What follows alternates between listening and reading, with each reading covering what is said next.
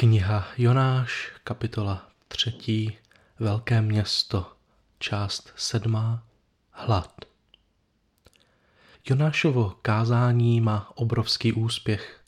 Celá společnost uvěří, že na ně Bůh sesílá tragédii, která způsobí kolaps jejich civilizace. Proto se k němu svorně obrací, činí pokání. Dokonce se k ním přidává i samotný král. Minule jsme si všimli, že král pokorně sestupuje ze svého trůnu, vzdává se symbolicky své moci. Napadlo nás, jestli to není výraz jeho slabosti, jestli neutíká před zodpovědností. Nemá právě ve chvíli krize král zůstat silným? Jako symbol neochvějné moci sedící na trůnu, aby byl povzbuzením pro svůj lid? Ne. Dnešní verš nám ukáže, že král si přes všechnu pokoru před lidmi, Bohem i sebou ponechal obrovskou vnitřní sílu. Projevil pokoru, ale zůstal silným. Poradí se s rádci a vyhlásí následující vládní nařízení vyhlásil v Ninive z rozhodnutí krále a jeho velmožů. Lidé ani zvířata, skot ani brav, ať nic neokusí, ať se nesytí ani nepijí vodu. Král a další vrcholní politici se dohodnou a podpoří to, co už společností probublává. Výzvou k půstu podpoří směr pokání. Půst od jídla a vody se vztahuje na všechny živé bytosti ve městě. Proč zrovna půst? Pojďme začít zase obráceně. K čemu je jídlo a pití? K tomu, aby nás udrželo při životě, k tomu, aby nám dodalo energii a k tomu, aby nám udělalo dobře. Po jídle se člověk cítí příjemně, trochu otupený a unavený, zvlášť pokud to bylo něco většího, bylo toho hodně, bylo to těžší. Funkcí jídla je víc, než jen to, aby nás udrželo při životě.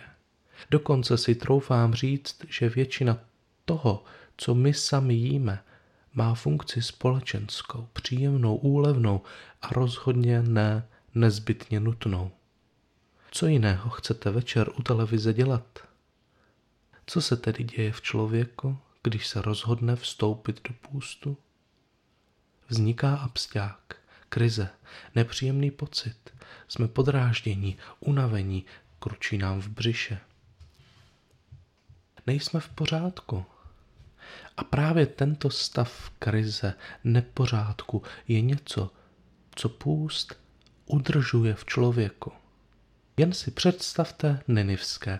Mají tu krizi. Ráno se dozvěděli, blíží se katastrofa, vyděsí se ale potom přijdou domů, večer si dají dobré jídlo, dobré pití a jen tak sedí rozvalení se svou rodinou a přáteli a tak se vším tím příjemným, co vstřebávají, se odplavuje stres a krize.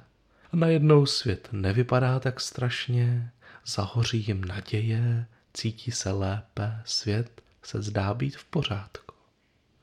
A to je právě moment, který v tuto chvíli nesmí nastat. Jen pár hodin po krizi už jsou v pohodě, právě díky jídlu. Půst je má udržet v krizi. Má jim být zle i v noci a další den ráno ještě hůř. Krize ve vnějším světě se musí odrazit ve vnitřním světě těla a emocí a to jinak než půstem nejde. Jídlo a pití je drogou, která nám dává radost ze života, příjemné chvilky. A těch se člověk v půstu vzdává. Krizí, nepohodlým emocemi a kručícím břichem se tak konečně dostane ke slovu nářek duše. Lidská duše naříká, touží po Bohu, po nebi, po jeho království, plném spravedlnosti a práva. Naše duše křičí po uspokojení, po lásce, ale my jsme ji naučili, že se stačí, když si dám jedno, dvě piva, čokoládu, kačenu, panáka, pizzu, burger a najednou je svět zase trošku v pořádku. A přitom není, nic se nezměnilo, jen já jsem uspokojil hlad své duše. Neuspokojil, možná jen přehlušil. Co je tedy v pozadí té královy výzvy k půstu? V pozadí je to, aby si všichni lidé vzali čas a vědomně vstoupili do krize. Aby jejich těla a emoce každou minutu během několika dní odrážela úzkost z toho, že se civilizace žene do zániku. Násilně se dobrovolně všichni udržují v krizi.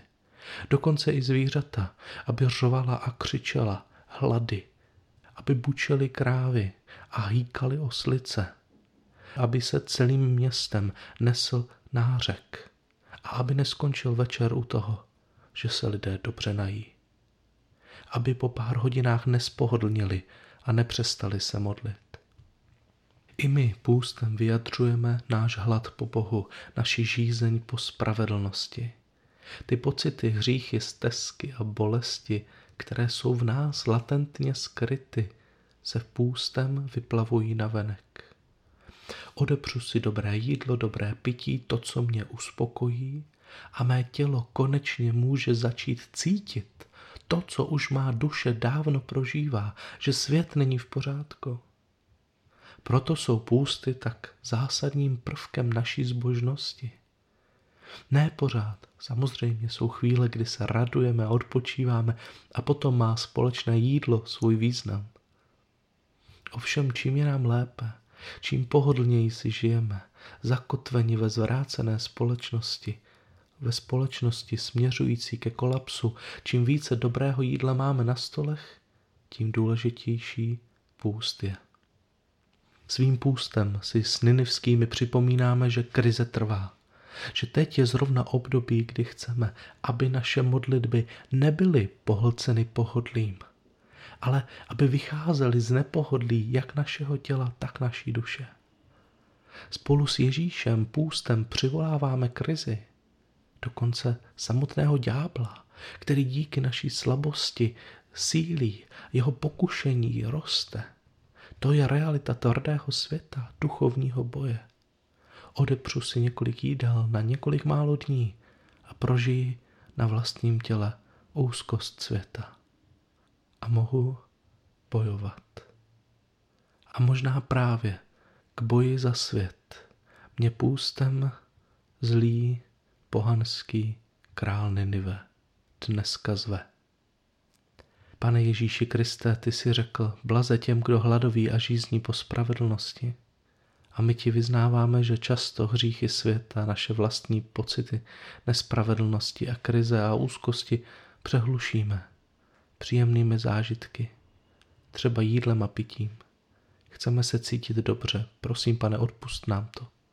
Ano, pane, snažíme se jídlem a pitím ukojit hlad naší duše, která však netouží po jídle, touží po tobě, touží po spravedlnosti, touží po tvém království.